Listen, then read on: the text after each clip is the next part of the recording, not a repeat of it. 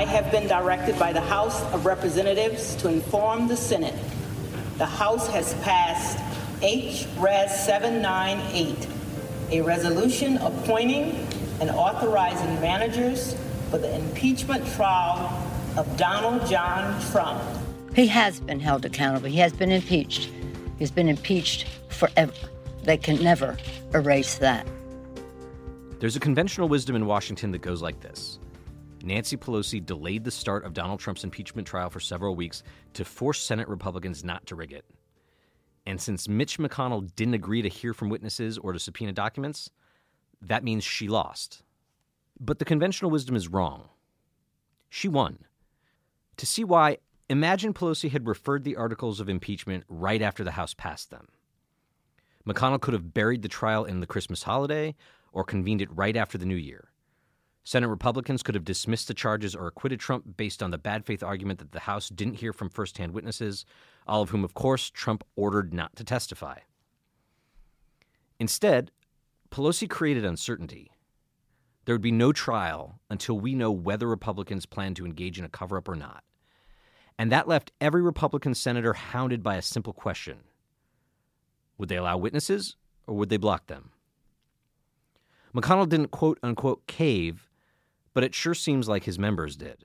Maine Senator Susan Collins told reporters on Friday that she's working with a small group of fellow Republicans on ensuring witnesses in the trial. I can't imagine that only the witnesses that are Democratic colleagues would want to call would be called. Senator McSally, should the Senate consider new evidence as part of the impeachment trial? Man, you're a liberal hack. I'm not talking to you. You're not going to comment, Senator? You're a liberal hack. That delay also created an information vacuum where all the unknown, concealed information about the Ukraine scheme could flow, and it has flooded in. What do you think is the main inaccuracy or the main lie that's being told that you feel like you can correct?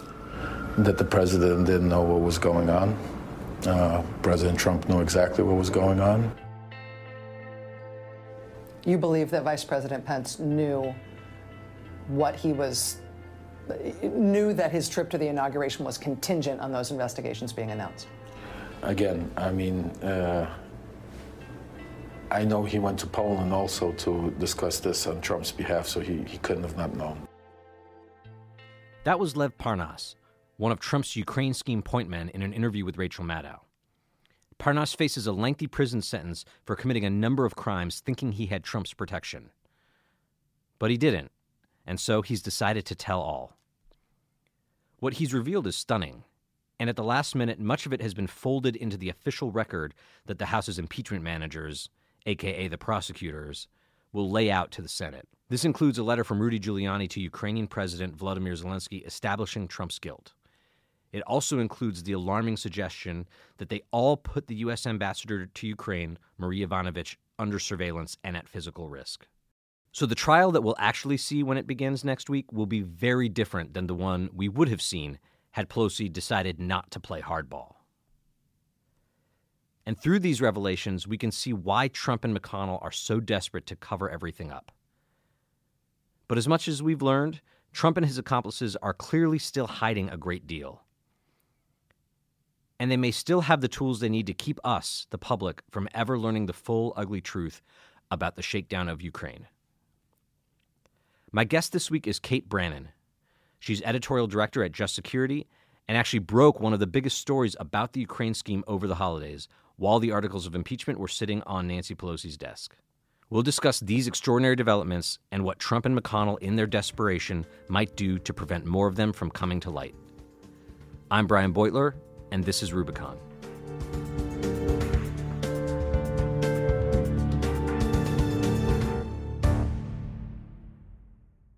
Kate Brannen, welcome to Rubicon. Thanks so much for having me.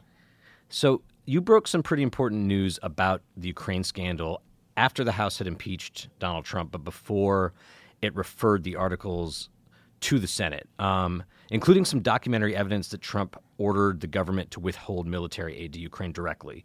Uh, can you tell us just a little bit about what you learned and where it fits into the broader Ukraine story? Sure. So in December, the Center for Public Integrity had sued the Trump administration for emails between the Defense Department and the Office of Management and Budget, which is called OMB in Washington, and relating to the Ukraine story. And the Trump administration was ordered by a judge to release these emails, which they did in two batches, but they did with really heavy redactions. So most of the, you know, most of the most interesting stuff had been blacked out. And so over the holidays, a source provided me a set of the emails, but with the redactions lifted. And so I got to read the full story, you know, the full back and forth between the Pentagon and OMB. And what it revealed was, on the one hand, it revealed that the Pentagon had made its objections to the hold really clear and its concerns, its legal concerns about the hold, um, loud and clear throughout the summer and then into the fall. And the main worry was that the Trump's hold on the military aid violated the Impoundment Control Act, which mandates that the executive branch spend money exactly the way Congress appropriated it. And if they want to change their mind or do something different, you know, they don't have much wiggle room. But if they are going to, they have to notify Congress. And obviously, in this case with the Ukraine aid, um, that never happened. And so as I was reading the emails, I could see that these um, concerns from the Pentagon were sort of much stronger than had been represented by the administration up until that point. And then what also was clear from reading the emails was what had been redacted was truly the most incriminating and embarrassing aspects of these emails. So it also sort of told the story of obstruction and you know it's just another step that this White House has taken to keep this story from coming to light.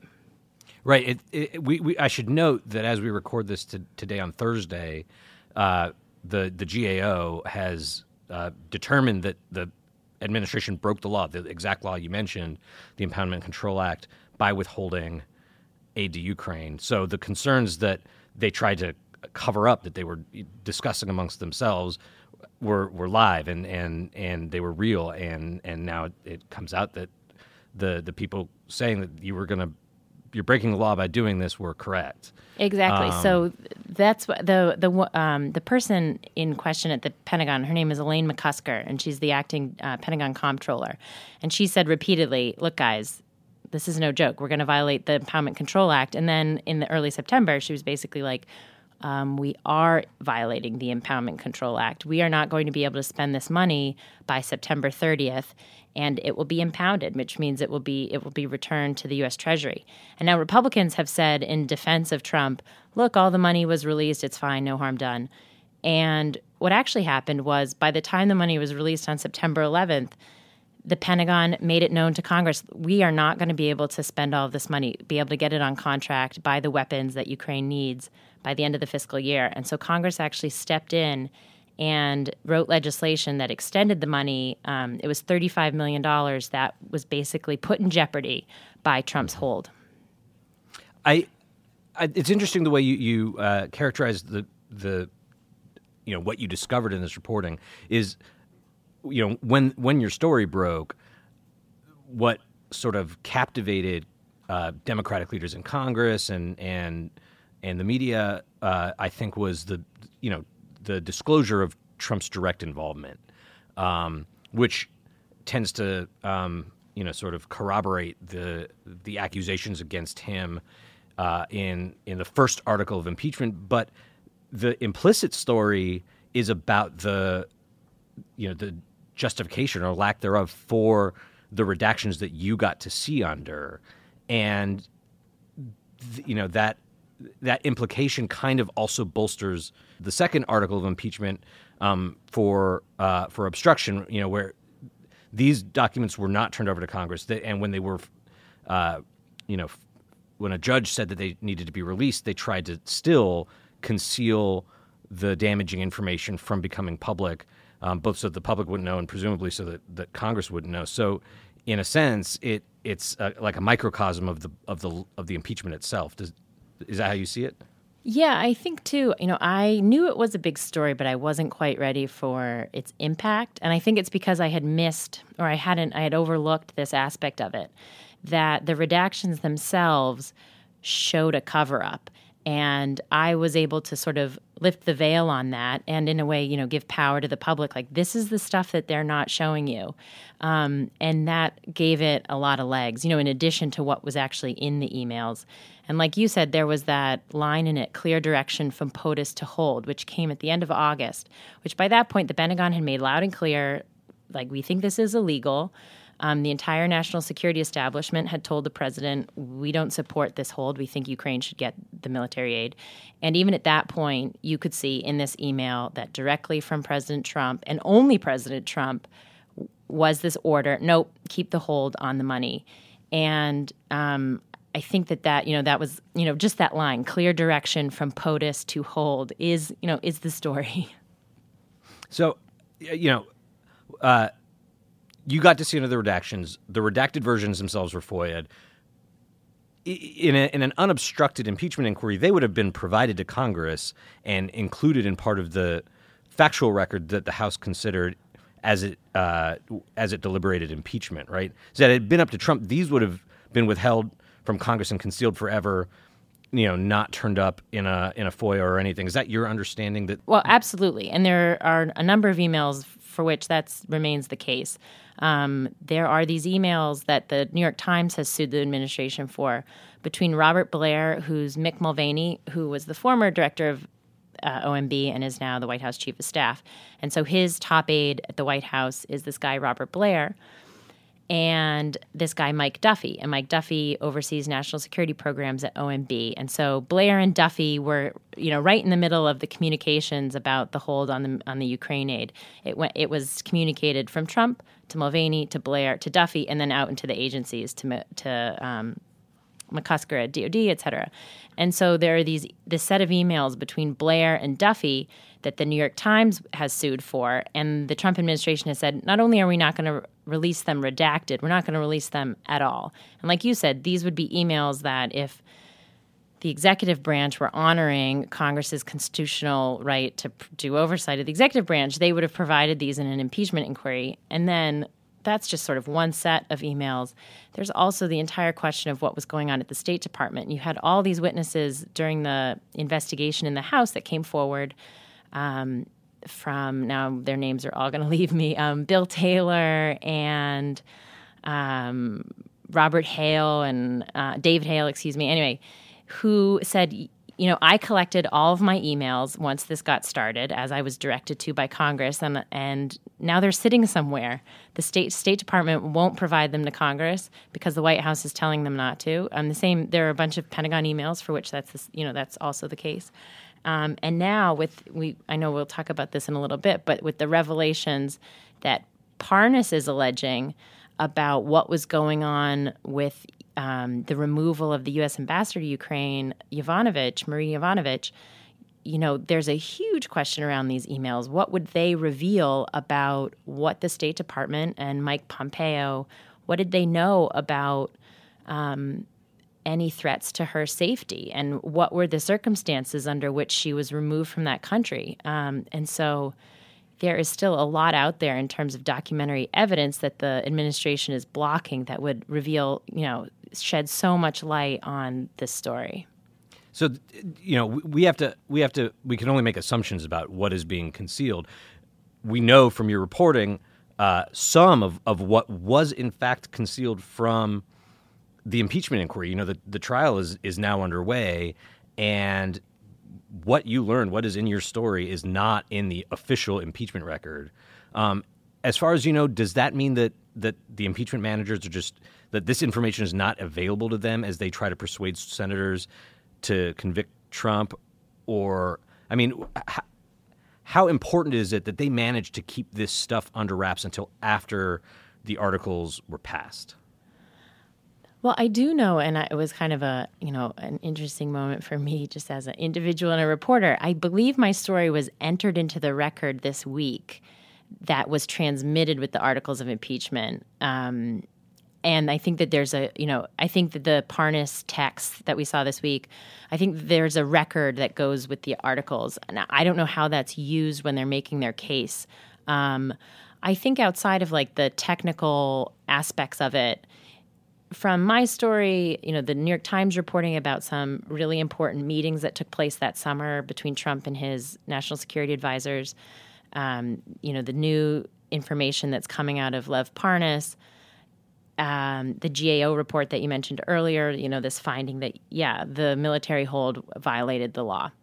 Um, all of that in a political sense is, you know, giving an enormous amount of me- momentum. And I think you know, whether it'll break the dam on Senate Republicans holding Trump accountable, I mean, I think still people are pretty pessimistic. But the pressure is just like been ratcheted up and ratcheted up, I think, way more than had none of this come out in the interim, you know, from the time that the articles were voted on. And then if they had been transmitted right away, um, I think in the, the, the the space that was created by Pelosi holding them back and the amount of shoes that have dropped in the meantime have you know put the pressure on and you know just made it feel more urgent and I think for the Trump administration must make them feel incredibly nervous because I don't think they know you know when the next shoe will drop I think they know what shoes could drop because they know exactly what happened, but they don't know when they'll drop. And like for example, today, um, Robert Hyde, who's this um, Republican who's running running for Congress in Connecticut,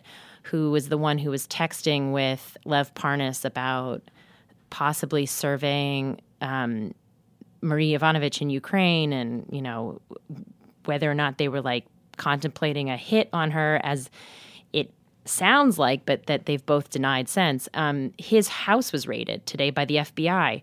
So, like, who knows what's coming next? Is is how I see it. I I'm really glad you put it that way because I, you know, your, your scoop underscored to me exactly why the Trump administration obstructed Congress in the first place, and why Republicans, particularly in the Senate, ha- have done have signaled that, that their desire, many of them have, to keep as much uh, new information uh, from coming to light as possible. Um, but it also, I think, illustrated a, a, lesser discussed piece of the wisdom of Nancy Pelosi's decision to hang on to the articles for a few weeks. Um, like we we've tended to discuss that tactic through the lens of whether it would force Mitch McConnell to like admit defeat in some way, um, or or or whether Senate Republicans individually would come out and say, you know, I'm I, am i am going to you know not vote for any motion that doesn't allow us to call witnesses. Um, and so you know now that the trial is getting underway and and you know no assurances of that sort have been made, uh, you you see a lot of uh, you know post game analysis of this decision uh, that you know Pelosi's gambit failed in some sense, but I think that that's totally wrong, right? Um, in in part because this um, this flood of information that's coming out is is so unsettling that it seems like it will make it very difficult for 51 Republicans to vote to shut down new fact finding. Um, but also because Pelosi kind of created this window, right? Like that, that irrespective of what Republicans were going to do with their votes or how they were going to allow the trial to be structured, um, there there was just this opening she created for people with information um, to to come forward, right? Like there's this strong indication that re- the Re- Republicans in the Senate are leaning towards not allowing witnesses, not allowing new documents uh, to to come to light. So in this liminal period that Pelosi created, stuff has started to come out. Um, do you see do you see it that way, or did you see it that way when you were reporting out your story? That this was like an effect of of her having uh, created some sense of uncertainty about when the trial would be allowed to start. I definitely didn't see it when I was reporting my story because I was sort of head down and you know oblivious. It was the holidays. I didn't. it's the holidays, right? It's like... um, you know, I don't. I'm not. I can't get in her head, so I don't know how much. I mean, she certainly didn't know, in, to some extent, what was coming down the pike. I mean, in terms of my own reporting, I can say that's for sure. Um, the Parnas, I mean, Lev Parnas had certainly indicated before that, I believe, if I'm remembering correctly, like I'm going to talk to Congress and I'm going to turn stuff. He might have already turned some of his documents over. So, I mean, I think that, and everybody's aware that this documentary evidence is out there. Um, so it, I mean, in retrospect, it it seems like it was, you know, a, a wise move on her part. Um, I'm trying to think. There was something else you said, but I'm now. Um, oh, I was thinking about how you said, um, you know, about Mitch McConnell and the Republicans. Like at this point, they basically have to, you know, new evidence has come forward, and it now when they, if they don't call witnesses and if they don't subpoena documents, you know, it'll look like you know they're not acting upon you know new you know new evidence that's come forward that you really need you know you should be required to investigate. And it reminded me you know on the one hand you'd think well they now have to do that. Like how could they? Their backs up against the wall. But it reminded me as you were talking of the kavanaugh hearings and you know new witnesses came forward and it, you know there was all this pressure to open up the FBI investigation and they you know did this sham process and called it a day so it's certainly not beneath them to do so um, uh, to the question is just what's the political cost, I guess, of doing it. Right, right. Um, the, I mean, the, the, the Parnas case. I'm, I'm glad you mentioned it. I, I think it's like the most irrefutable testament to the withholding the article strategy. Right, like he and his lawyer produced these incredible documents to the impeachment investigators and I think they arrived like literally within hours of the House vote to refer the articles of impeachment to the Senate. So like barely in time to be included in the factual record. And I wasn't aware that that your article uh, had also gotten looped into the same factual record. So it you know the there there is like a quantifiable amount of information that just was not known mm-hmm. to the impeachment investigators after they voted to impeach Trump that became known to them before the trial began. Um, and I think it's it, that makes it like fairly irrefutable that the strategy strengthened the case itself, completely apart from the question of how Republicans will vote to structure the trial or whether they'll allow any of this new information to affect their, you know, strong inclination to acquit Trump. And um, even with the GAO finding today, I mean, I would put it in the same category. It it makes it really uncomfortable for the Republicans. You know, violating the Impoundment Control Act was not part of the, you know, was not an article of impeachment. But you now have this independent body saying the Trump administration violated the law in connection to this story. And you see already today Republicans sort of saying, well, the GAO is not that independent, which is, you know, if that's your argument, like it's a losing argument. Um, and or you see them avoiding reporters; they don't want to comment on it. It's too it's too awkward. Um, and so the in, I will say from the time that the that the House voted on the articles to where we are right day right now, it is a different information environment and it's a different a different political environment. I think for Senate Republicans that were already feeling a little bit uncomfortable with just like cleaning their hands and, and making this go away as fast as they could. Yeah, I, I think it was earlier today. Chuck Schumer tweeted something to a, to the effect, or said something to the effect of like, you know, you know, God forbid Republicans, you know, try to conceal all this information, uh, render judgment uh, against Trump one way or another based on the incomplete record, and then after they've already cast their votes to, you know, cover up whatever, acquit Trump, um, the the whole truth comes out, and not only have they voted for the cover up, but the cover up fails retroactively. And I'm I'm watching at least the Republican leadership grapple with this essential question. Like they they must be aware now. Like it's like I think that they probably thought once the House had voted to impeach Trump that they would have a lot more control over the information environment mm-hmm. um, than they did when the House was running the show. And the last two or three weeks have proven that they really don't. Right? Like there are still there's still FOIA, there's still leakers, there's still witnesses, there's court cases that are ongoing, and um, and these bombshells will continue to drop, um, like in the middle of the trial, after the trial, and so they are actually weighing this basic question. It's not cover up or no cover up. It's uh, should we let all this information come out at once in the trial and then rip off the band aid and be done with it? Or let it all kind of dribble out slowly after we've already, uh, you know, communicated with our votes our intention to to not let the public see this stuff. Yeah. Um, two things. I think they have to continue to obstruct because on you know I the information that's coming out is so damning. And I can only imagine the information that's being most closely protected, like the Blair Duffy emails or whatever the State Department emails show, are even worse. Like that's why we haven't seen them, um, and that's why you know the witnesses that haven't been allowed to testify: Mulvaney, Blair, Duffy, um, John Bolton. You know they have the worst stories to tell, um, and so I can't imagine they take a. All right, actually, you know, just so that we can control it, we'll let everything come forward because it's you know it's like president the president shooting someone on Fifth Avenue. Like it's all going to be right there for us to see. I think the other thing that's a little tricky, maybe for Democrats, and it's not tricky, but on the one hand, there is plenty of evidence to explain what happened um, between Trump and Ukraine, and you know him soliciting foreign interference in the election on that phone call, the ties between asking for that investigation into Joe Biden and holding the military aid. The evidence is there that said, is there more evidence out there? Absolutely. So I think there's like this tricky thing that Republicans are also playing on where it's like, well, if you don't have the complete picture, how on earth are you impeaching him? You know, if there's all this stuff that still remains out there, then, you know, you didn't do due diligence. And so both things can be true. You can both have enough evidence to move forward and there can also be plenty of evidence that's still being obstructed.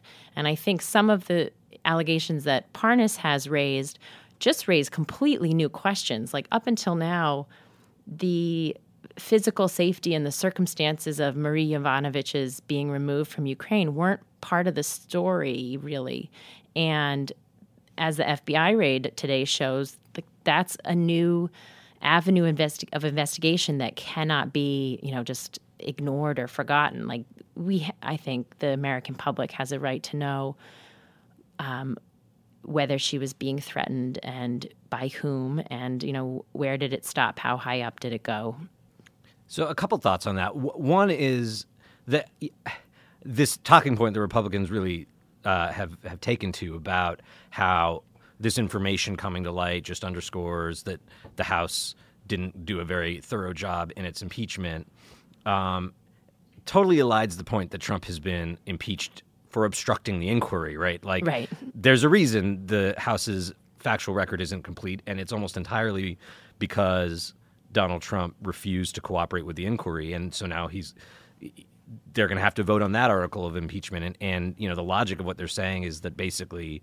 they're going to they're going to neuter their own institution and its uh, power to compel executive branch disclosure of information.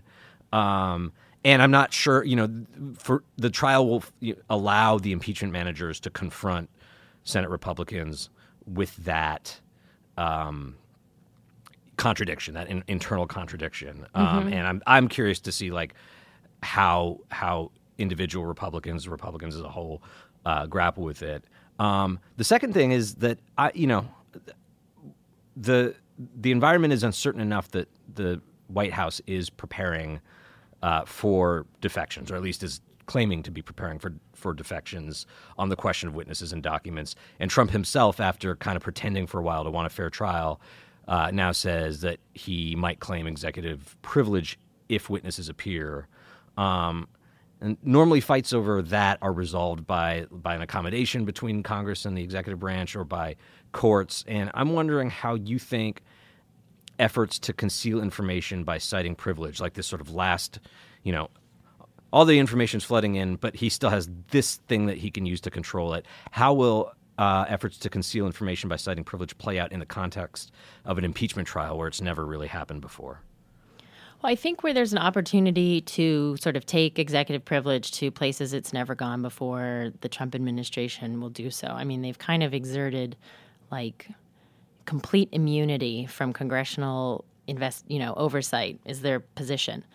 And, you know, and then in a criminal setting, they um, say, you know, a, a, president can't even be criminally investigated while in office. So, you know, the, I, as far as I can tell, they'll always argue it as far as you know, the, you know, they'll stretch the law to its farthest point to protect him from um, people testifying and evidence being provided against him.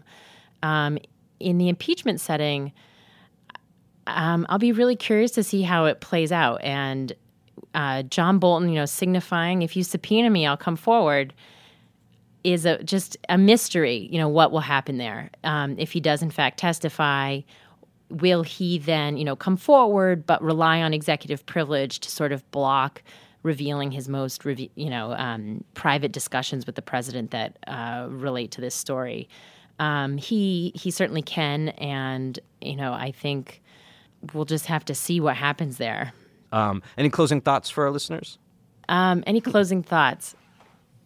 I think today, I mean, there is so much going on right now between, and you know, from where I sit at Just Security, we're trying to balance, you know, analysis of um, the president's strike against Qasem Soleimani and all of the legal issues there, and you know, all of the information there, you know, and the decision making that went behind that that we don't know yet to impeachment to the new revelations every day. There's just a lot to take in.